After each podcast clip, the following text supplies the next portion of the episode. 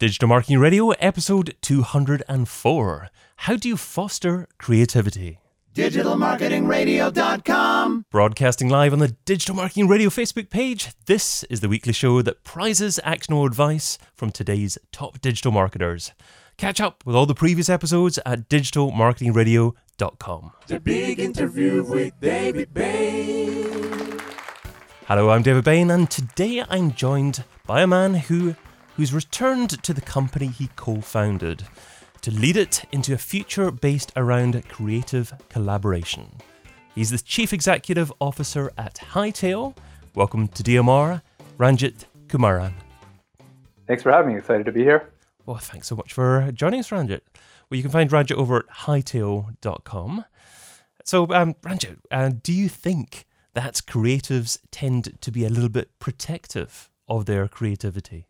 Yeah, absolutely. And I think um, it, it's no surprise. It's really the creative process is so emotional, deadline driven, and uh, chaotic that that's that's how we end up here. And uh, you know, a lot of what we'll talk about today is how did the creative process end up this way?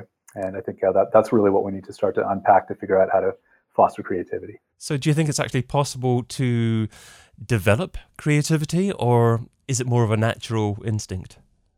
Well, I think I think uh, creativity and collaboration go hand in hand. The best ideas come from having multiple viewpoints, and often we find the creative process is more protective than inclusive. So that's uh, that's what we try to solve at Hightail. Okay, good, good, good. You go into a work environment, you see many creatives there, and I guess you you wonder, is it actually possible to move into that profession to select that as a career after having done something else? Um, do, do you think that's um, more common nowadays than it used to be? I think so, and I, I would say I'm living proof of that. I, I remember uh, coming out of college. Uh, this was during the uh, the, the dot uh, com era, bubble 1.0, as I like to call it, and uh, you know all sorts of people I knew were going off and starting companies and um, businesses and creative businesses. And I thought I'd never be that guy, but you know, given the experiences I had and you know, the network I built, know, I was able to really move my career into more of a, you know, how do you create value? How do you create new products uh, in that direction? Okay, so it's more the, the management of creativity now um, that you're involved in rather than actually the creative process itself. Yeah, a little bit of both. So, um, so my job here is to to lead the company to build new innovative products and solutions around managing the creative process and how do you get teams together to do their best work. And um, you know, creative content is becoming more and more important. I've you know, seen uh, a number of your shows where a lot of a lot of the focus around um, you know many marketing organizations and creative organizations is around content marketing.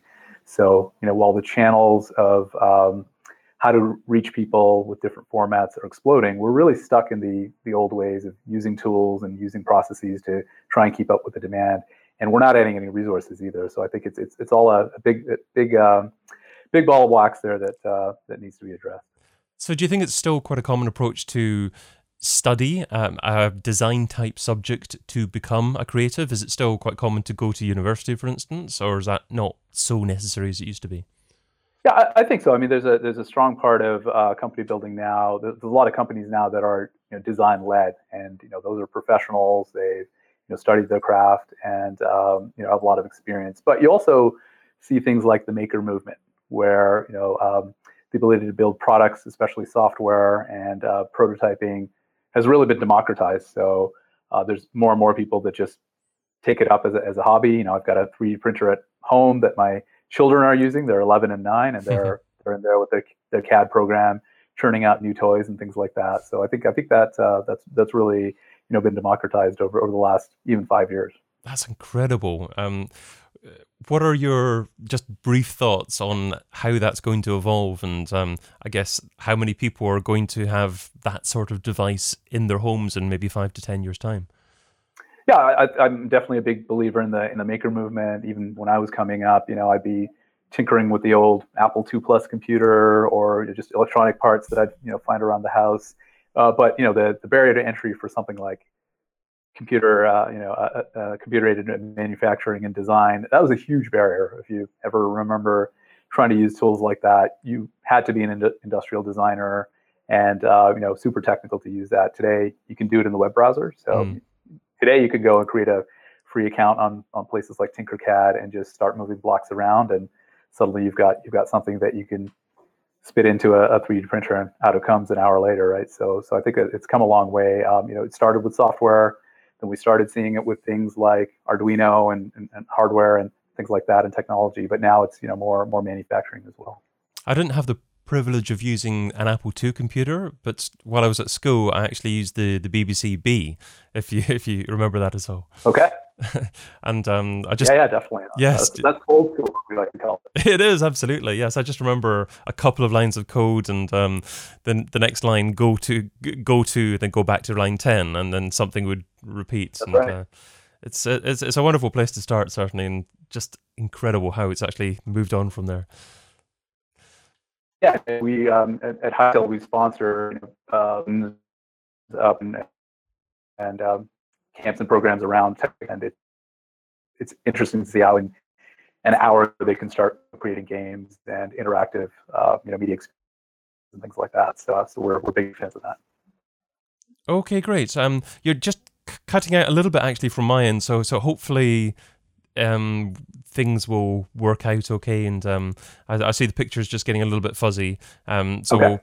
um, uh, I'm sure we'll um, it'll resolve itself. But um, um, a follow up question that I wanted to ask is, um, what would you say is are some of the most important skills to learn to be a creative in 2017?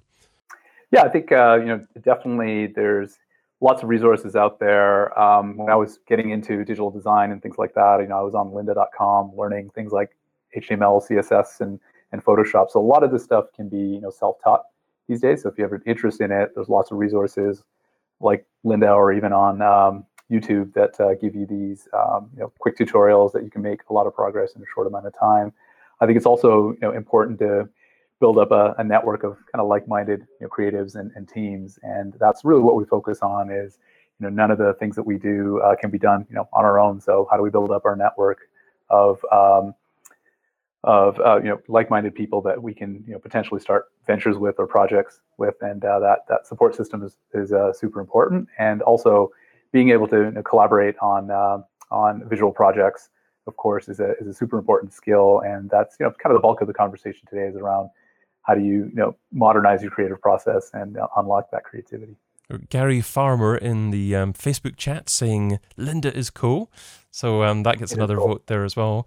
Um, I've used it a little bit as well. I've I've tried um, Udemy, produced a course course in Udemy as well, and of course there's so much content on, on YouTube as well. There's almost um too much content now nowadays, and that kind of relates to what you're trying to do as a creative. So you know, as maybe a creative team, how, how do you get together, or perhaps even just as an individual, try and produce something that is different compared with so much that is out there at the moment?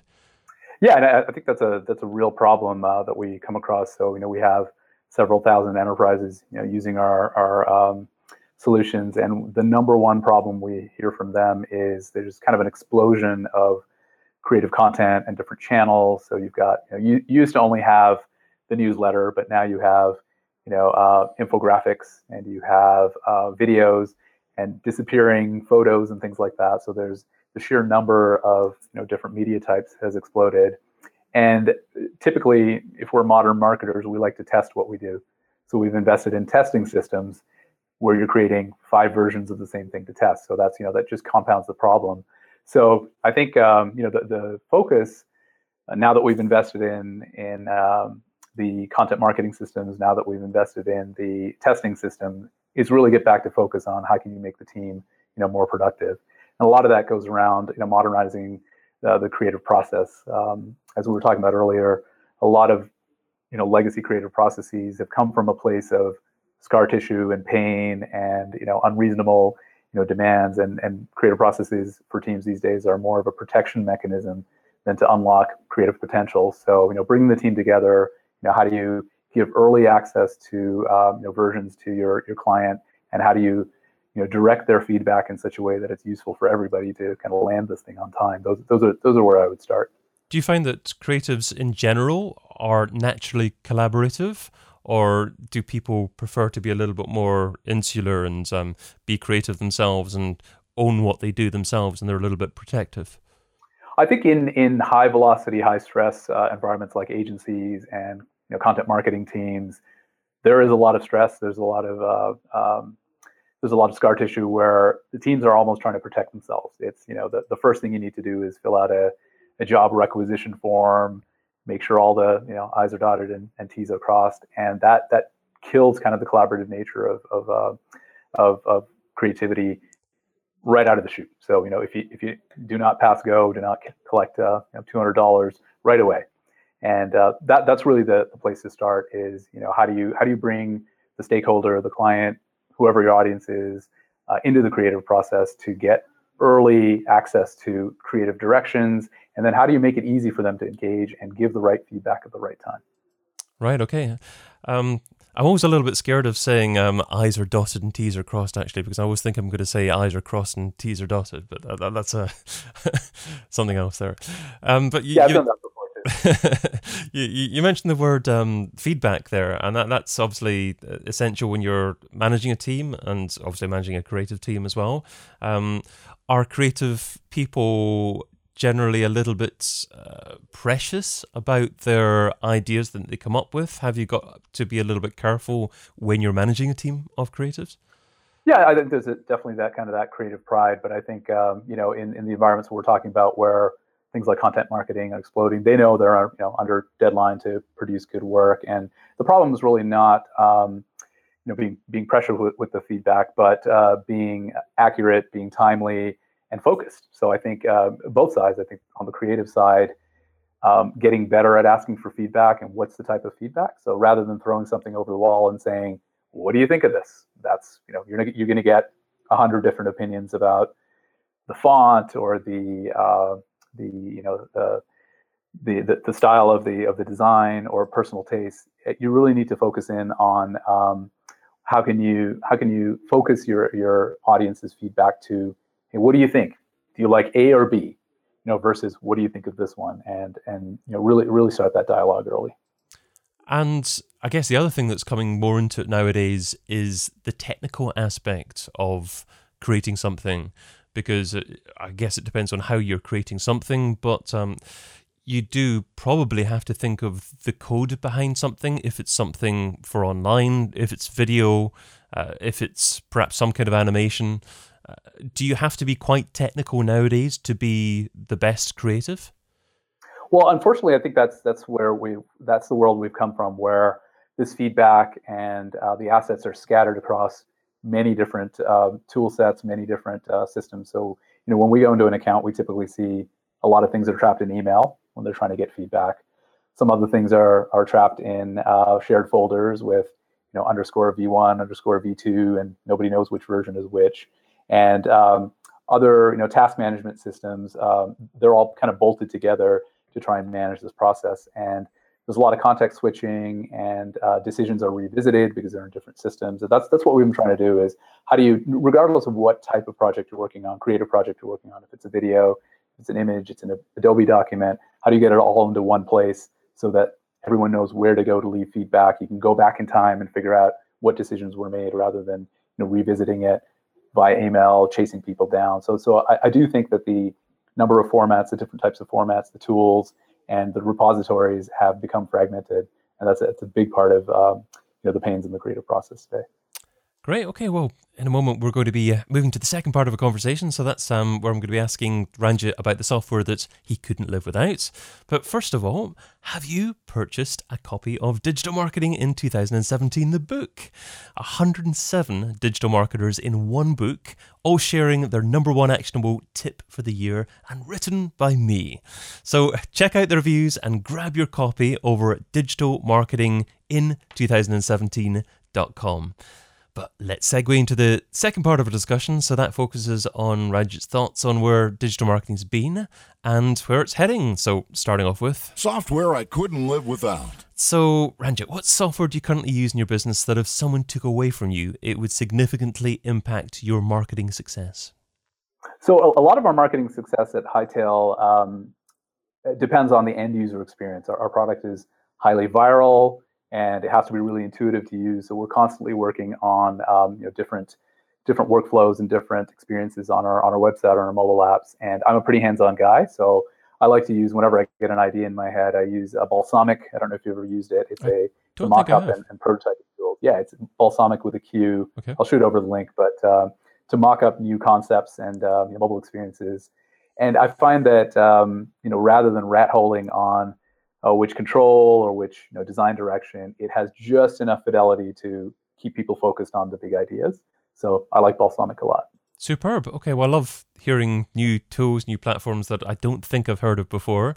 Um, so I'll certainly get that link and, and uh, share that in the in the show notes, show notes afterwards there as well. But slightly more challenging question, and that is, what piece of software don't you use, but you've heard good things about, and you intend to try at some point in the near future? Sure. Yeah. To, to kind of tie together my entire creative process, you know, once I'm on Balsamiq, uh, I usually use Hightail to get feedback and review. Of course, I have to do that plug. But um, you know, I, I think further down the the stream, uh, a couple of things that, that I wanted to try were uh, Intercom. You've probably heard of Intercom, Yeah. which is the you know it's a gives you an easy way to communicate with online customers and manage your social CRM. So when are solutions and content is out there in the wild, better ways to manage that. Uh, interested in that, and you know, we're, already already a customer of Crazy Egg, um, which is kind of a website analytics tool, but they have a new um, uh, website recording solution that I really want to try out. Great. Okay. Yeah. Crazy Egg. That's by Neil Patel, isn't it? Yeah, and then Hiten, I know I know Hiten actually, so I, uh, I've met Neil a couple of times. Great. Okay. Well, I'll of course um, include those links in the in the show notes at digitalmarketingradio.com. But uh, moving on to I wish I would have. so, I'd like you to look back in the very first day that you're involved in trying to market a business online. What didn't you do so well? What do you wish that you would have done differently? Oh wow, that feels like that was like the 1920s when I when I started that. But, uh, but no, it was uh, in in all seriousness, you know, it was a different era when uh, when I started, uh, you know, Hightail. Uh, it was called YouSendIt back then. I don't know if you know that, but we re- we branded the company from I You Send. It to Hightail. Okay. But um, you know, when, when we launched the service, um, I think we knew from day one that we were building something that had to appeal to the end user, had to be easy to use, and um, and it may sound obvious now, but we were one of the first companies that were selling over the top of you know grassroots adoption. I think the kids call it freemium these days, but uh, you know that's that's what we were doing. And uh, you know what what what in retrospect, what we didn't do well was kind of the messaging was still you know big enterprise speak around security and uh, you know and, and efficiencies. And, and I really don't think that that was you know the the way to go. But it was it was so long ago. You know, it's funny that you said it feels like the 1920s. It was probably just um, 15 years ago or something like that. But uh, it was. Uh, Yeah, it was, I think it was 2003, 2004 when we kicked things off. But it was you know it was a different time to It was. Yeah. to launch digital, digital It was. services. It was before social media, anyway. That's right. That's Yeah. right. Okay. Well, let's move on to The this or that round. So this is the quick response round. Ten quick questions. Just two rows here. Try not to think about the answer too much, and you're only allowed to say the word both on one occasion. So uh, use it wisely. Sounds good. Ready to go? I was born ready to go. Twitter or Facebook? Twitter, Facebook or LinkedIn? LinkedIn, Mobile or desktop? mobile. Email marketing or web retargeting? I still like email marketing. Website or app? Both. Paid search or SEO? I see. Yep.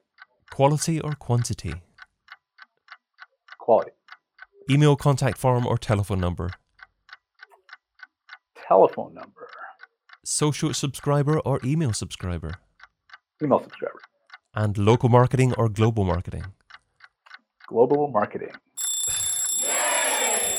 You still managed to get through it even though you use your both on website or app, wasn't it? Or Website or app? Yeah. yes, yeah. So does that mean that it's moving towards one but just in the middle at the moment? Yeah, I, I think especially for our business, um, you know, kind of the experience is the website. So, um, you know, we try to build experiences that people can get into really easily. It's a collaborative solution, so you don't have a lot of time to learn new uh, environments and you know set up your team and set up your milestones. So we, we try to make it friction free to get into the service. So that that really kind of blends the onboarding that we do when you're in kind of that logged out stage, and uh, you know how do you carry that over into the application so that you're all set up and, and ready to go. So it's it's to me it's it's the whole experience. And in terms of app, is iOS where it's at at the moment or is Android catching them? Well, for for design companies, it's definitely Apple centric. So you know, we see a huge, a disproportional amount of our, our usage come from iOS and, and Macs. Okay. The $10,000 question. If I was to give you $10,000 and you had to spend it over the next few days on a single thing to grow your business, what would you spend it on and how would you measure success? Well, we're we're always already pretty good at talking to our customers, but we do um, most of it online, like kind of what we're doing today. And it would be great to do more local events to get like-minded customers together, and um, you know, so, uh, discussing design problems and creative problems, and you know, helping them help each other. And you know, hopefully, we, we get a few, few more clients and a few more uh, you know, prospects out of out of those meetings as well. Okay, okay, face to face still very important for your business then. Absolutely. My number one takeaway. Well, Ranjit, you've offered a lot of great advice in our conversation, but what's the number one takeaway? What's the single most important step that our listener needs to take away and implement in their business? Yeah, I, th- I think uh, you know, we've talked about creativity today, but thinking about why that's important, I think it's really your, your content pipeline uh, is a strategic asset. So you know, start thinking about the content that you create as vital to your your, your marketing uh, success and uh, you know get better at that. It's a mess right now to execute on creative content, and it's going to get worse and worse as new channels come up. And if you know the, the best teams right now are, are looking to solve this with better tools and processes.